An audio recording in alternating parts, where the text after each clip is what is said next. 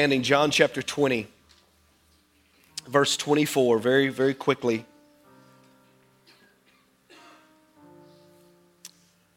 This is familiar scripture to you, but I want to deal with this this morning on the most faithful. John 20, 24. now, Thomas, called the twin, one of the twelve, was not with them when Jesus came. The other disciples therefore said to him, We have seen the Lord. What a powerful statement. Now I know what they mean. They were there when Jesus showed up. When he showed up in the room, they were there and they were able to see him. You and I, we've not seen the Lord with our eyes. But what a powerful statement it would be for us to declare, We have seen the Lord. And so he said to them, Unless I see in his hands the print of his nails, and put my finger into the print of the nails, and put my hand into his side, I will not believe. After eight days, his disciples were again inside, and Thomas with them.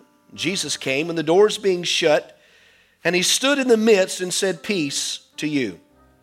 And then he said to Thomas, Thomas, reach your finger here and look at my hands. And reach your hand here and put it into my side. Do not be unbelieving. In other words, Jesus told him, said, Look, Thomas, quit doubting, but believe. Thomas answered and he said to him, he made a declaration at that point and he said, My Lord and my God. And Jesus said to him, Thomas, because you have seen me, you've believed. Blessed are those who have not seen and yet believe. Turn back with me, if you will, to John chapter 14. John chapter 14, look at verse number 1, which is a very, very familiar scripture. We've used this scripture many times in messages. John 14 and 1 says, Let not your heart be troubled. You believe in God, believe also in me. In my Father's house are many mansions. If it were not so, I would have told you. I go to prepare a place for you. And if I go and prepare a place for you, I will come again and receive you to myself, that where I am, there you may be also. And where I go, you know. And the way, you know that too. Thomas, again, here he is, said to him, Lord, we don't know where you are going, and how can we know the way?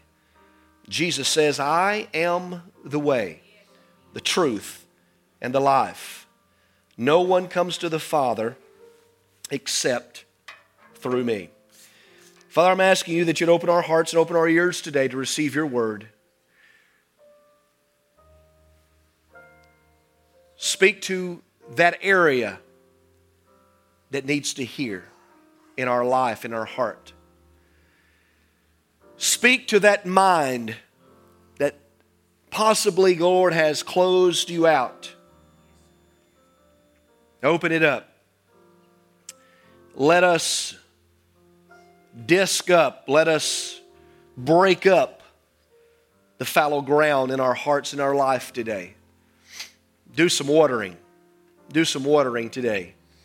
And we give you thanks in Jesus' name. Amen and amen. You may be seated. Thank you so much, worship team. My, what a powerful move of the Lord.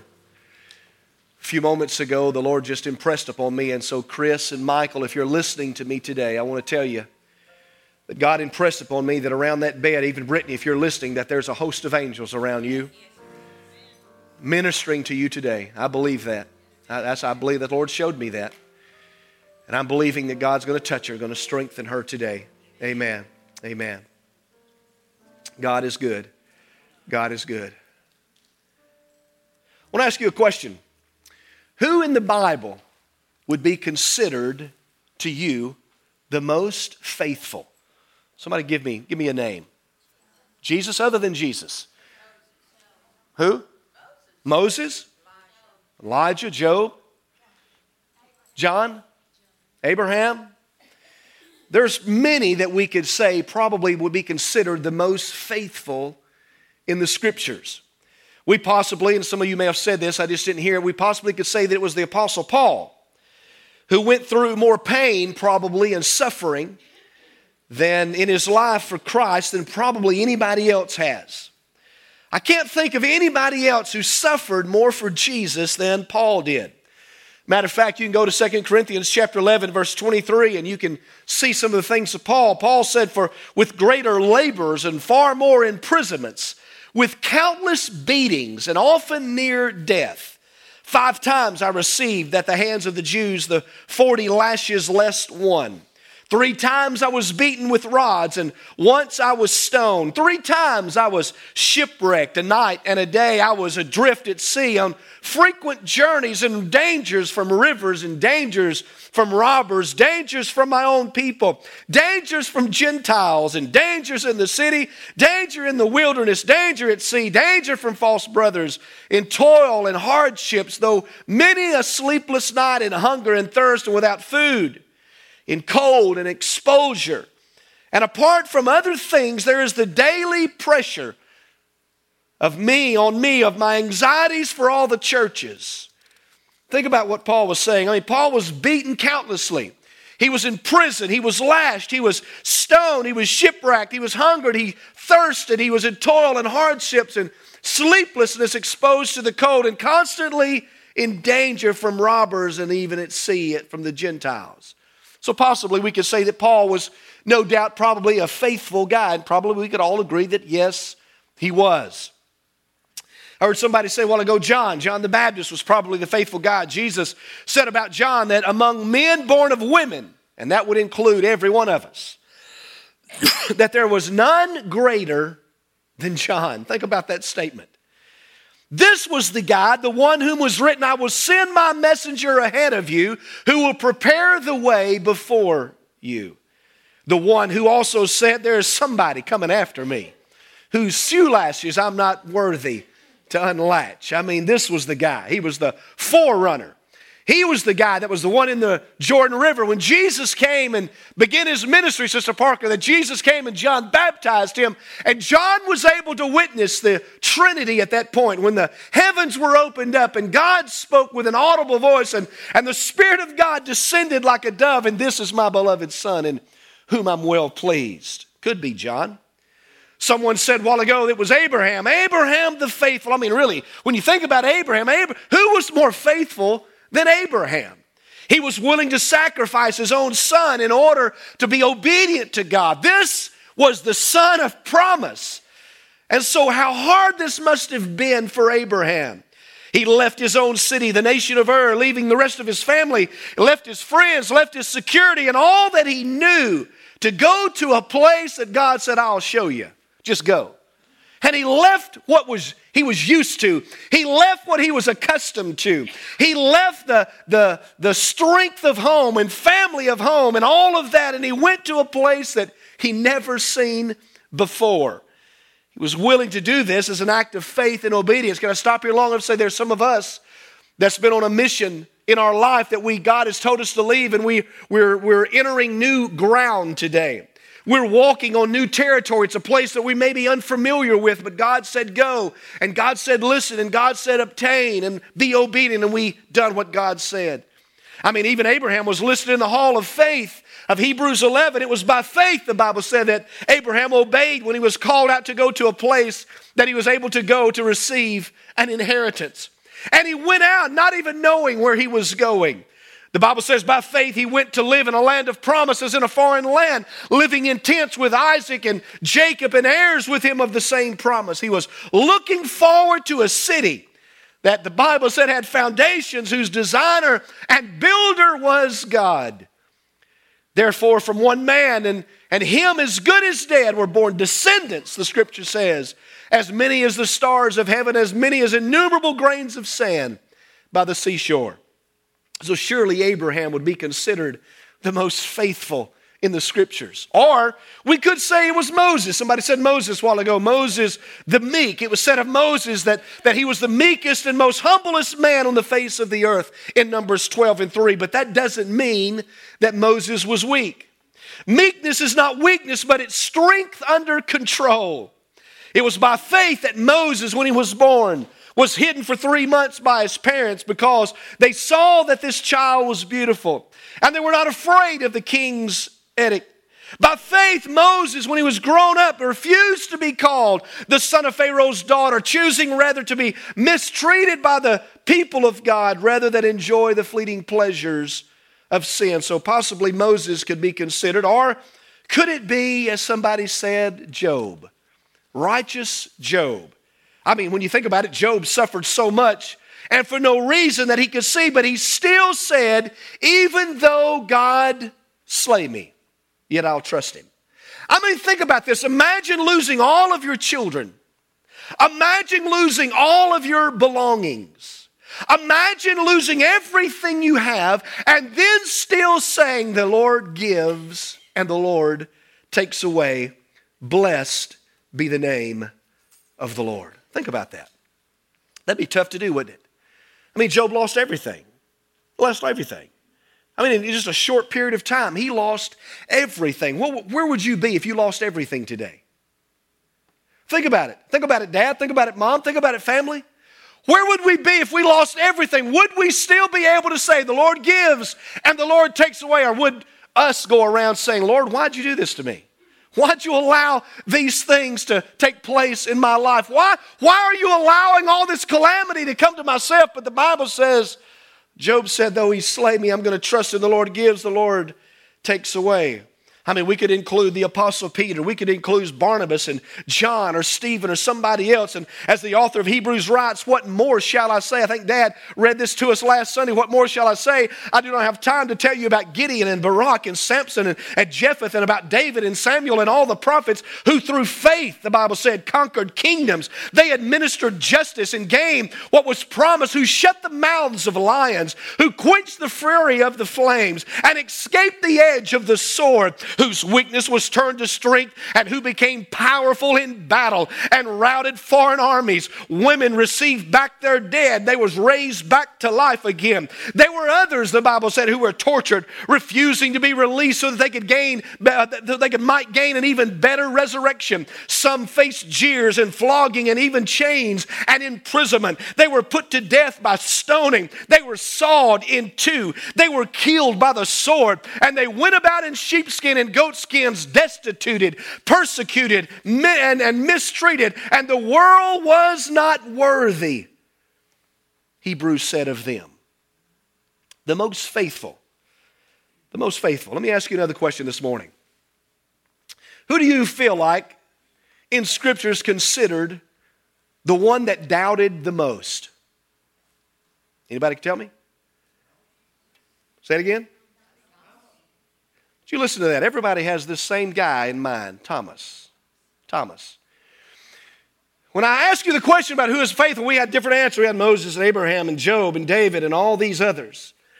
But who is considered that one doubted the most? Everybody, all of us, considers Thomas as the one who doubted. It was Thomas. That's what I want to deal with you a little bit this morning. That was just my introduction a while ago. When we think of the Lord's disciples, we have a certain words that probably every one of us come to us, every one of us. We, we think of Judas Iscariot, or we would say he's Judas the betrayer. We think of Peter, who denied Christ three times, but also we think of Peter that God said, hey, upon, upon, the, upon you, upon the rock, I'm going to build my church, and the gates of hell will not prevail. We think of John, the one Jesus loves, and we also think of Thomas. And I could go on and on. Thomas, or as we all assume that he is doubting Thomas. And, and I want to look a little closely at this guy this morning about doubting Thomas and see if his name really fits the character of Thomas. Is this doubting aspect of Thomas really negative? Or should we see doubting Thomas as a positive trait? When we think about this and we looked at the truth about this to believe, it was, it was more than willing to believe once he saw the truth. Maybe Thomas just needed to see the truth. Maybe he just had questions like all of us have. And, and, and I don't have time this morning, but I promise you, every one of us, at some point in time in our life, we have doubted, right? Every one of us. At some point in time in our life, every one of us has asked questions before. Just as I said a while ago, if, if the calamity falls upon us, if we lose everything, Lord, why is this happening to me? Why are you allowing me to go through what I'm going through? Why are you allowing my husband or my wife to act like this or my kids to act like this? Why is the church folk acting like this toward me? Why does it seem like God, all hell itself, is coming against me? We've all had those doubts before, we've all had those questions. And I think that the doubt that Thomas expressed, really, when you think about it, is, is well in this quote that I found the other day that just simply says, His doubt had a purpose. His doubt had a purpose. Thomas wanted to know the truth when you really look at it. Thomas really did want to know the truth. And his doubt gives evidence not of a lack of faith, but of a desire to have faith that is founded in what he really believed. It was grounded, it was founded in what he believed. I mean, there's three times in the book of John that Thomas is mentioned in the gospel. This is the only gospel that makes any mention of him beyond being listed in the list of disciples. When you go to John chapter 11, verse 7 through 16, that's where we find him first. The Bible said that after this, he said to the disciples, Let us go into Judea. The disciples said to him, Rabbi, lately the Jews sought to stone you there. That's where you want to go, but lately the Jews sought to stone you, and are you going there again? Jesus answered, Are there not 12 hours in a day? If, if anybody walks in a day, he does not stumble because he sees the light of this world. But if one walks in the night, he stumbles because the light is not in him. These things he said, and after that he said them, Our friend Lazarus sleeps, but I go that I may wake him up. Then the disciples said, Lord, if he sleeps, he will get well. However, Jesus spoke of his death, but they thought that he was speaking again about taking rest in sleep. Then Jesus said to them plainly, in other words, you better you guys better listen to me. This is what I'm fixing to do. Lazarus is dead, and I am glad for your sake that I was not there that you may believe. Nevertheless, let us go unto him. In other words, I don't care what you say, I'm still going. But look here. Then Thomas, it wasn't Peter, it wasn't John, it wasn't those top three, you know, Peter, James, and John that was always hanging around him. It was, it was Thomas that said, who called, the, who, who called the twin and said to his fellow disciples, Hey guys, let us go that we may die with him. That's a powerful statement, isn't it? Let us go that we may die with him. The last few times that Jesus, according to Scripture, had been in Judea, the Jews had tried to seize him and to kill the Lord. Christ was, was there, was, it was a good reason why the disciples are eager to go back to see Lazarus because they knew trouble was in the way. But we look at this case as a good example of Thomas who knew that Jesus was going back there no matter what the disciples thought, and Jesus was going to go no, uh, to his now dead friend Lazarus. And Thomas's statement that he, he made here was a very, very brave statement in that he had assumed that if he had went and that he's going to go with Jesus, it could very well mean the end of his life. Now let me ask you, if you if I said to you, hey, I'm going such and such place. There's a 100% chance that I may be killed, but I need somebody to go with me. Can I have any volunteers? I got one, two, three. Oh, hallelujah. I got more than I thought. really, we would really seriously probably have to think about it. Because if I get killed, there's a huge possibility that you may be killed as well. Thomas understood this. He understood this, but he was willing to follow Jesus in this case, even if it meant death. He was putting into action the teachings of Christ that we find in Mark 8:34. If anyone would come after me, he must deny himself and take up his cross and follow me. For whoever wants to save his life will lose it. But whomever loses his life for me for the, and for the gospel will save it. Amen. And so Thomas here was willing to follow his master, even though it meant and possibly could have meant death. He truly wanted to do the will of God. And if, and if this meant death, then he was willing to take it. Now, when I read that and I look at that, Sister Carol, I, I don't see where this falls in line with the personality of a doubter. But yet, that's the name that he's given. But he was willing to die for the Lord. He had his relationship grounded enough. All the other disciples, they said, Lord, don't you understand? The last time we was there, they was wanting to kill you. They was wanting to seize you. They was wanting to arrest you. Uh, we, we may not need to go back there, in other words. But Thomas was willing to go. Thomas could only see the disaster, but he was, he was for going on. Thomas was determined to be faithful even in the midst of death. And so for Thomas, there may be death, but there could be never a disloyalty. He was loyal to Christ. The second time we see Thomas mentioned is in John 14, 1 through 6. The scripture I read to you a while ago about let not your heart be troubled. You believe in God, believe also in me. In my Father's house are many mansions. If it were not so, I would have told you. I go to prepare a place for you, and if I go to prepare a place for you, I will come again and receive you to myself, that where I am, there you may be also. That should be a promise to every one of us this morning. And where I go, you know, and the way you know. But Thomas spoke up again and said, Lord, we do not know where you are going. How can we know the way? Jesus says, I am the way, I'm the truth, and the life. No one comes to the Father except through me. And when you really look at that scripture, I think that it is really neat to see that the second mention of Thomas in John is this mention and a question that he asked. And I'm sure that other disciples, no doubt, I promise you, and no doubt that every one of those disciples had that same question on their mind How can we find where you're going? Lord, we've been hanging around you, See, this some three years now. We, we, we want to hang around you, and, and, and, and, and that, that brings about one of the greatest I am statements of Christ.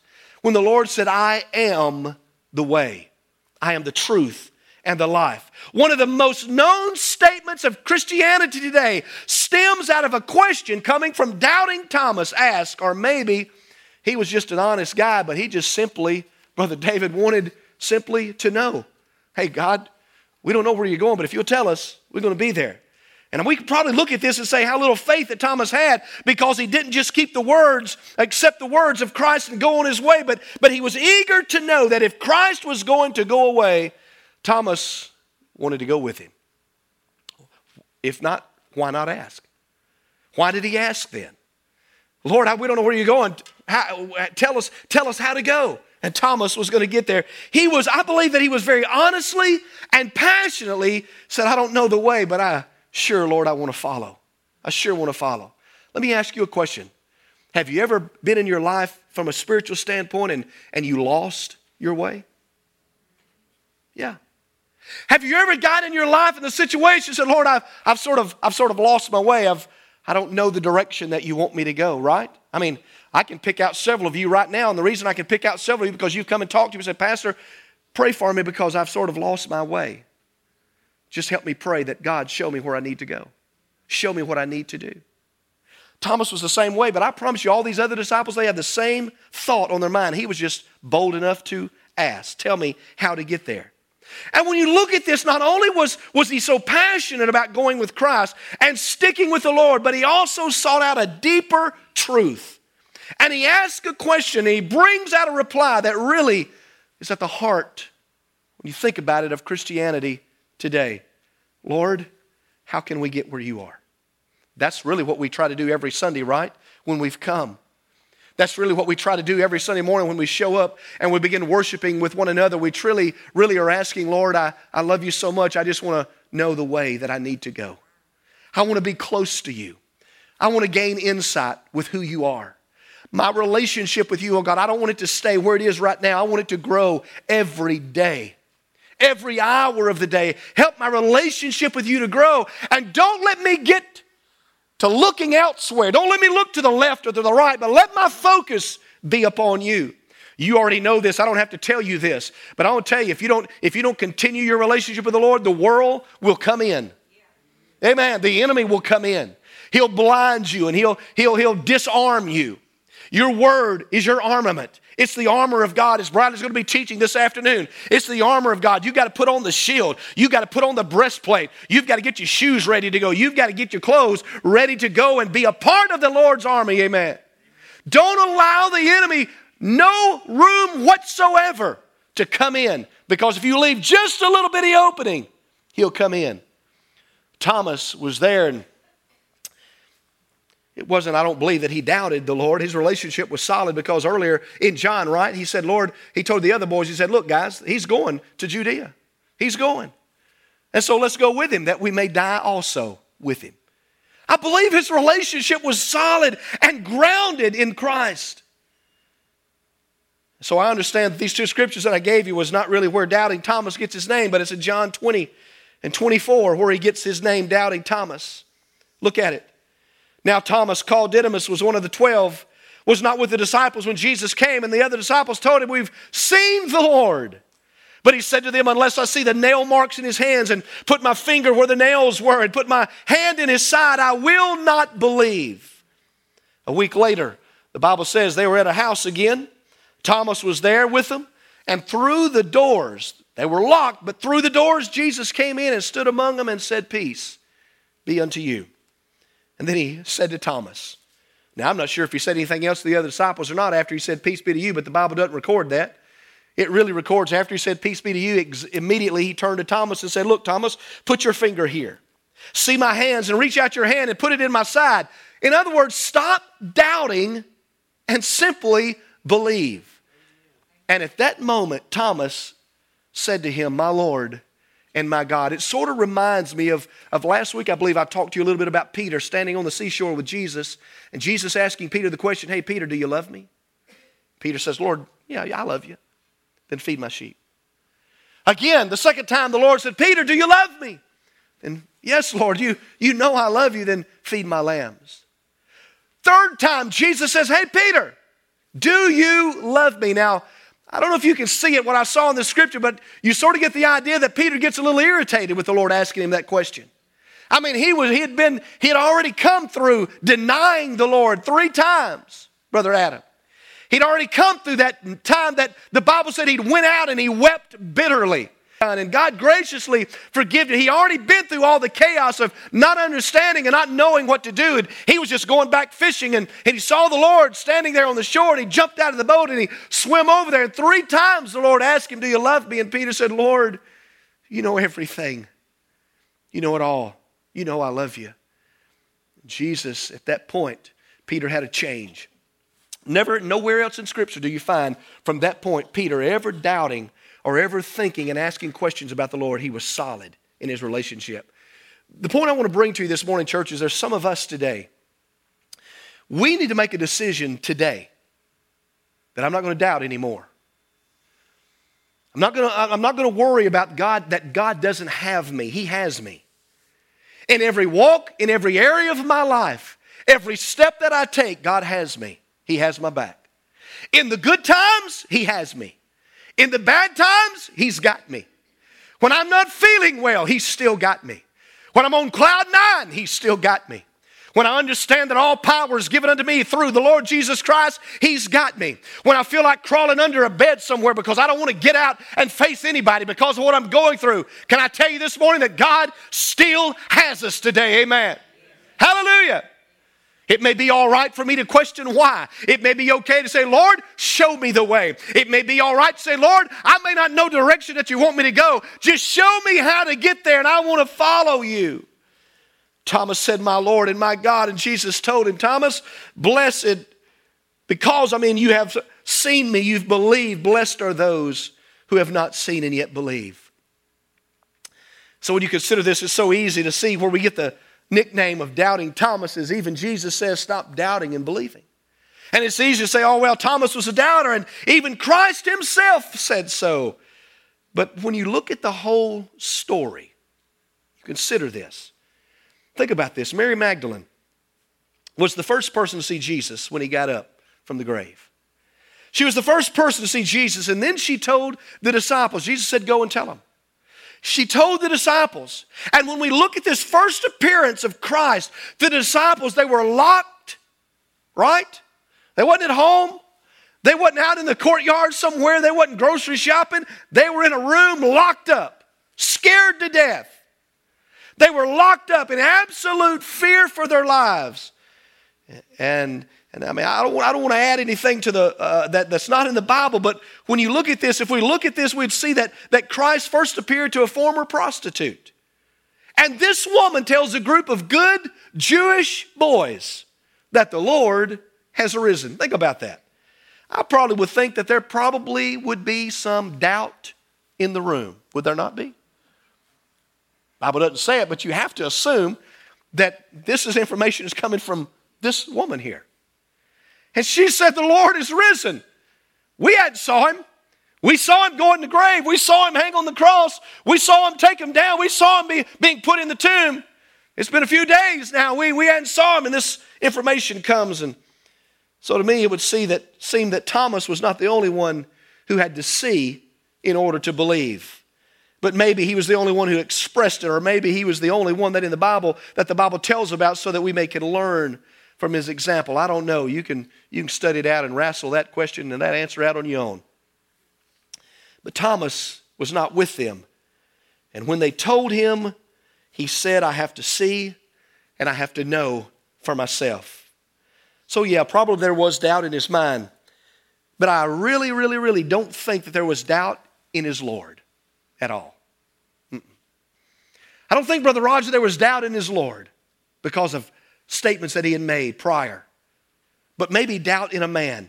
He didn't give up on Jesus when he, when he had not seen him for himself, even for a full week, even after everyone else had seen him. He was living on faith. He was living on faith by being, by being with the disciples the second time.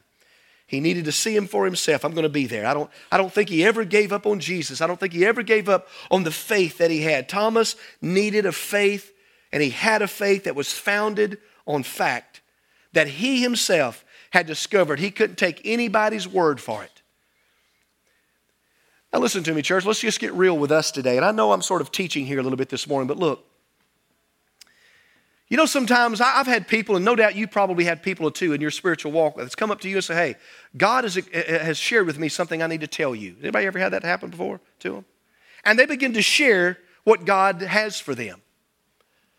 Sometimes I've had people to come and tell me things that was way off the wall.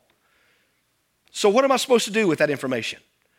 Am I supposed to correct? Am I supposed to fuss at them because you don't have a clue what you're talking about, or just listen, hide those things in my heart? Yeah. Don't make a big scene in that sense and disrupt and upset another member of the family of God. But there's been moments that people has come in also and talked to me and told me things that was right on target. Right? I mean, they told me and it's like hit me right between the eyes. It's, exactly what, what I'm going through. And I listen and I gain that insight. But I have a decision at that point. It was, let's just say dad come and told me something, or, or brother Mesa come and told me something. I have a decision say, look, this is just mere man speaking to me. God may be using them, but it's mere man. So I, if God, if you don't tell me, then I don't know if I'm going to believe. Has anybody ever been there like I have before? Yeah, we've all, we've all been there. At least I hope you have. Now, I'm sure you have. Thomas was no different. The disciples was no different. No different. He just needed a faith that was founded on the fact that he had to discover himself and could not take anybody else's word for it. Not a doubt, he was faithful disciple. His reaction to the risen Lord is, is very profound when, when he finally tells the Lord, Lord, my Lord and my God. Powerful truth that comes out of Thomas right there. Powerful truth. He knew that when he saw the risen Lord, he was truly encountering God. I don't think he'd ever forget that. And I'm sure that I know many times that you and I can identify with Thomas. We've got doubts. And we want to know, we want to know something for ourselves. Is, is this thing real? Is our walk with God real? I mean, can we really live every day with a smile on our face? Can we really have a relationship with Christ that gives us joy, Brother Wendell, every day of the week? Sure, we can. Sure, we can. And if I was to ask some of you, especially those of you that's been healed before, especially some of you that's been touched miraculously before, or God has just touched you in a, in a mighty way, is this thing real? What would you say? Yeah, it is. Yeah, it is. Yeah, it is. I've told you this story before, but several years ago, when we came back from Brownsville, one of the Brownsville revival, I went, Sister Stu, with an intentional reason to get prayed for because I was at a place in my life where I really didn't seem like I had any direction. That was just me. And I went because everybody had said, they'd already taken two or three trips down there. Everybody said, when you get down there, Pastor, let everybody pray for you. Let the pastor pray for you. Let those on the staff pray for you. Just let somebody come by and transfer the anointing. Well, I've, I understood what transference of anointing is before, Bridget. I, I, I've, I've studied that out before. And I said, okay, that's what I'm going to do. And I went. And I got pastor to pray for me. Pastor Kilpatrick, John Kilpatrick, the, well known, popular John Kilpatrick, power man, power of God. And I believe he's a wonderful man of God. I had a guy by the name of uh, Brown, I can't think of his first name, Brother Brown, pray for me. He was a Jew. He's the one that come hit me in the stomach. I got a little mad at him. But he hit me, Kim, in the stomach, and I was I wanted to get prayed for, but he hit me. I, I don't know. I couldn't figure that one out. But anyway. I had two of the ladies of the worship team that God directed me to, and I want, I want you to pray for me. Little lady, shorter than I am, if you can believe. She laid hands on me, powerful lady of God, praying a prayer. Four or five times I had them pray for me, but I'm going to tell you something. I never felt nothing. I prayed. I lifted my hands. I asked God, give me, God, what I need. Never felt nothing. Never felt nothing. We got back on the bus. We come back to Blytheville. We was calling a few people because some on the bus wanted to have a little prayer meeting when we got back to Blytheville, and we ended up in the parking lot out here, and I went into the gym doors of the, of the gym back here. And when I got in to the gym, the Lord put me on my back. I mean, just that fast. All of a sudden, something come over me. And He put me on my back, and I promise you, I tried. I promise you, I could not move. All I remember is tears, hot tears rolling down the side of my face. And I remember people coming over and looking at me as if I was dead or something. I don't know. But they would look at me and I guess pray for me, I guess. But I don't know how long I laid there, Brother Adam, trying to get up. And all of a sudden it dawned on me this was a God thing. Seriously. This is a God thing that, that this is what I was seeking. I didn't get it down there. Now listen to me, church. I'm, trying, I'm fixing to help some of you. We'll seek after our touch from other sources rather than who we need to go to. It wasn't Brother Kilpatrick that needed to pray for me. It wasn't Brother Brown that needed to pray for me. It wasn't the, the worship team that needed to pray for me, although there was nothing wrong with that. What I needed to be reaching for and searching for and, and, and asking is for the Lord to touch me. Amen.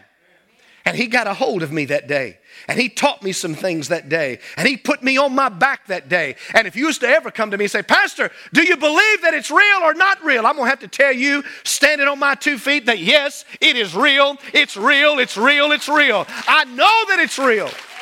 Hallelujah.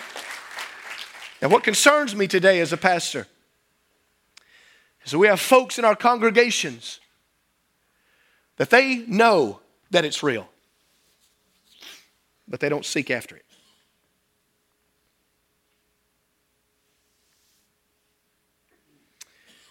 And I'm going to stop here just a second. I want, I want this to sink into us. And we allow outside sources to come in, and doubt begins to happen. Frustration begins to take place. All kinds of feelings that comes when we allow the enemy to come in I'm going to tell you something about sin. You already know this, but sin will mess you up. Sin will do things to you that you will not think that it'll happen. Sin will make you make decisions that you'll not think that you'll ever make. You'll make them because of sin and because of not staying close to the throne. So let me ask you a question What faith is greater? What faith is greater? Is it the one that never doubts? Or is it the faith that doubts and then investigates and then believes? I tend to think it would be the latter.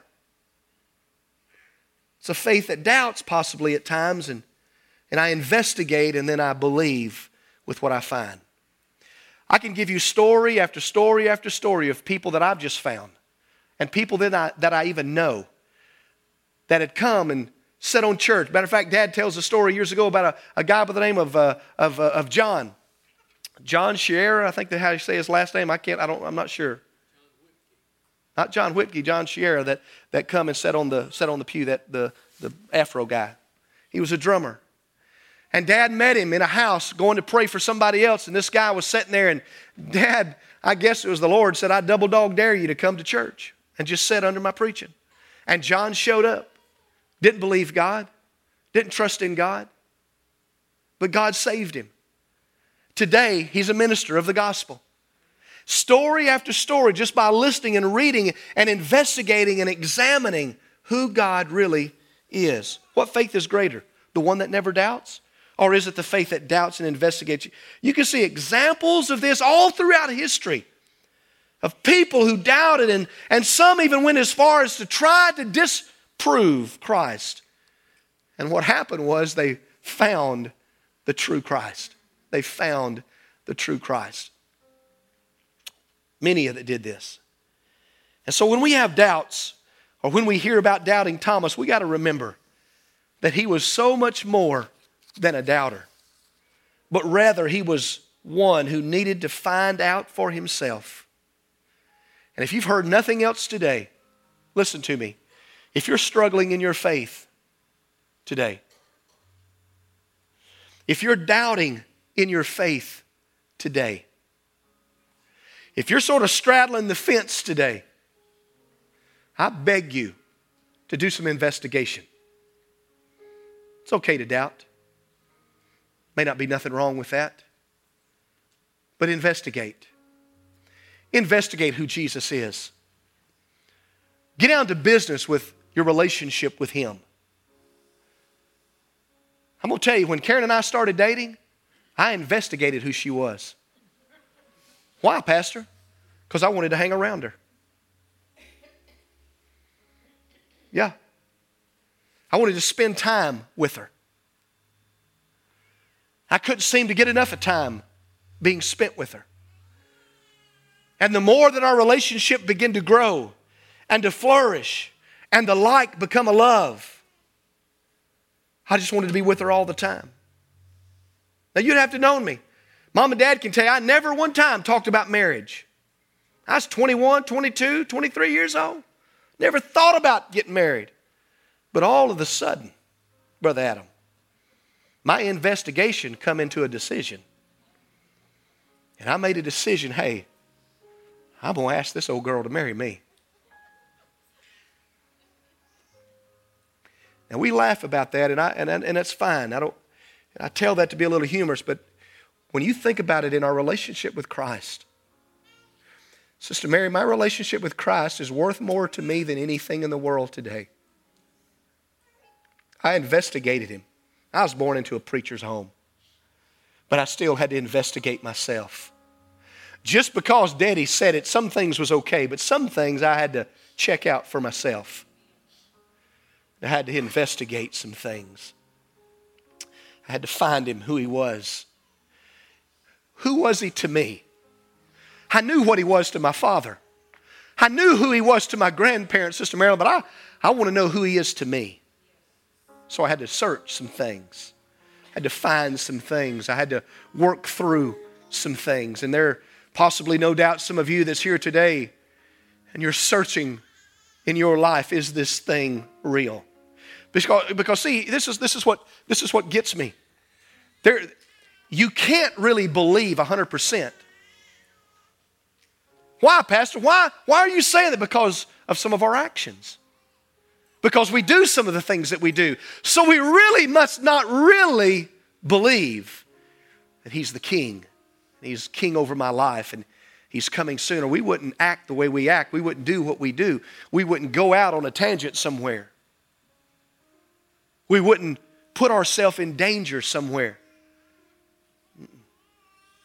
I'm probably just like a lot of everybody else. If I knew Sister Sheena that I'd get up tomorrow and I'd if I went to Walmart and I knew, I, I mean, I knew 100% that there's going to be two or three people there that's going to shoot me down, I'd go to the dollar store. Wouldn't go to Walmart. Nobody told me about the dollar store. It's okay there. It's just Walmart that's the issue. And I know some things that God has told me in His Word. So I got to follow what God says. I got to follow what God says. And so we can trust others if we want to, but here's, here's what I'll leave with you today.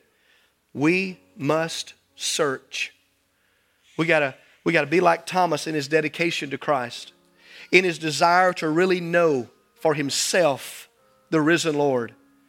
And I think Thomas really fits into what Josh McDowell one time said. He made this statement. He said, he said, My heart cannot rejoice in what my mind rejects. Think about that statement. My heart can't get glad, it can't rejoice if I don't believe it, if I don't reject it. But if I believe it today, if I believe there is a God, if I believe there is a Lord over my life, if I believe there's a Jesus that died for me on the cross of Calvary, if I believe that He took the punishment upon His back for my healing today, I'm going to tell you, I can rejoice today. I can be glad today, even in the midst of difficulty, even in the midst of trauma, even in the midst of decisions that I've made. I can still rejoice today. And so we got to search, both with our hearts and with unseen faith, with our minds. And we've got to, we've got to, church, we've got to discover the risen Lord. We've got to discover him. It's not just something we do on a weekend thing. Please hear me today. I don't know why I'm laboring this point today, but it may be because somebody is here that you're, you're, you're wrestling with this thing. We got to discover the risen Lord today. Don't take my word for it. Go to your book. Go to praying. Go to seeking God. We must discover the risen Lord and get everything that we can through Him today. I want you to stand with me all over the house.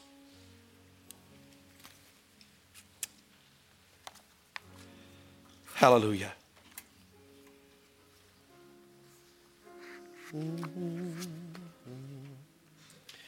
I don't know if you, I don't know if you know this little song, Chris. Just simply says, At the cross, at the cross, where I first saw the light, and the burden of my heart rolled away. It was there by faith I receive my sight, and now I am happy all the day. Sing it one more time. At the cross, at the cross, where I first saw the light and the burden of my heart rolled away. It was there by faith I receive my sight, and now I am happy all. Won't you bow your heads and close your eyes? Sing it once again at the cross, at the cross where I first saw the light, and the burden of my heart rolled away. It was there by faith I received my sight, and now I am happy all the day. I want to do something a little different this morning with your heads bowed and eyes closed. Dad, if you will, I want you to come and stand right up here if you don't mind to do so. Brother Caleb, I want you to come and stand on this other side right over here. I hadn't planned on doing this. I want you to stand here. Is Karen here? Is she in the. Karen, I want you to come and stand in the middle. I'm going to join you down here in just a second.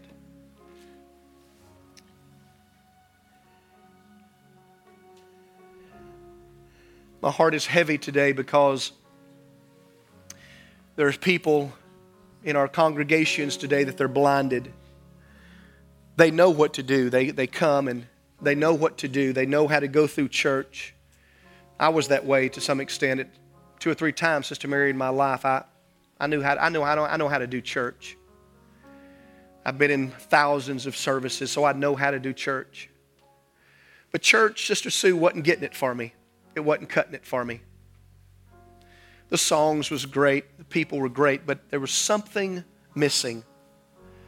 And I had to discover the risen Christ. There's some of you that are here today that you're, you're searching. Nothing wrong with that. You're searching. And you need the Lord to show up in your life today. You need Him desperately. We're here today and we want to pray with you. If you want to come, then I want you to come. I'm going to pray in just a second. They'll sing whatever they want to sing, but from, but from the balcony and on this main floor, all over this house, if you would, if you'd be truthful with yourself and say, Pastor Danny, I'm searching today. It's not that I'm a bad guy. It's not that I'm a bad girl. I'm just searching. I need answers. I need, I need God to show up for me. I, I, I don't want to walk anymore with, with mama's faith and dad's faith. I got to have my faith. I got to walk in my relationship with you. I want me. I want it. Just be selfish with it a little bit today. That's okay. Be selfish with it a little bit. I, I, want, I want a relationship and experience with me and you, God. I promise you, if you'll allow that, if you'll come with an attitude of repentance and an attitude of obedience and an attitude of accepting what Christ wants to give you, He'll give it to you. He'll give it to you just exactly like you need it. Father, in the name of Jesus, with all heads bowed and eyes closed, Lord, I, I, would, I don't want to embarrass anybody for no reason whatsoever. I wouldn't do that, God. You know me. But Lord, I'm asking you today. I'm asking you, Father, to release us today.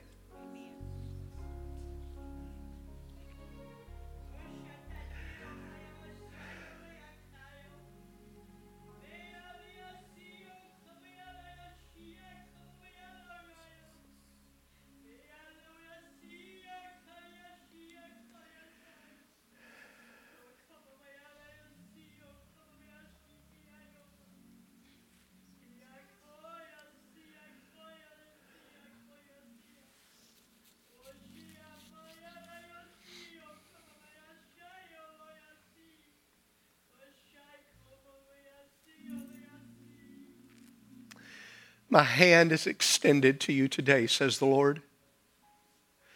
My love for you has never wavered. I've not forgot you. I've not forgot who you are. I've not questioned where you've been because I've known where you've been. You're my child. And I love you unconditionally, says the Lord today. And my hand is extended to you. Will you take it? Will you take it? Will you take me for who I am? Will you take me for being Lord of your life? Will you take me and leave all the others aside? Will you just hold on to me, says the Lord?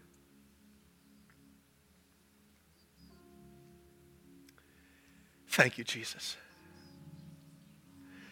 Father, release us today. Holy Spirit, reach into where we need to be reached to. It may be hard. There may be a coldness. There may be an indifference. There may be an unsure of how we feel and why we feel the way we do.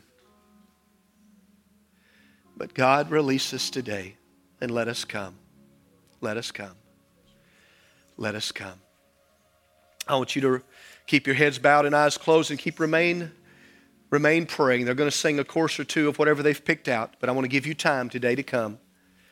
Would you come in the name of Jesus? Thank you, Lord. Thank you, Jesus. You're a living.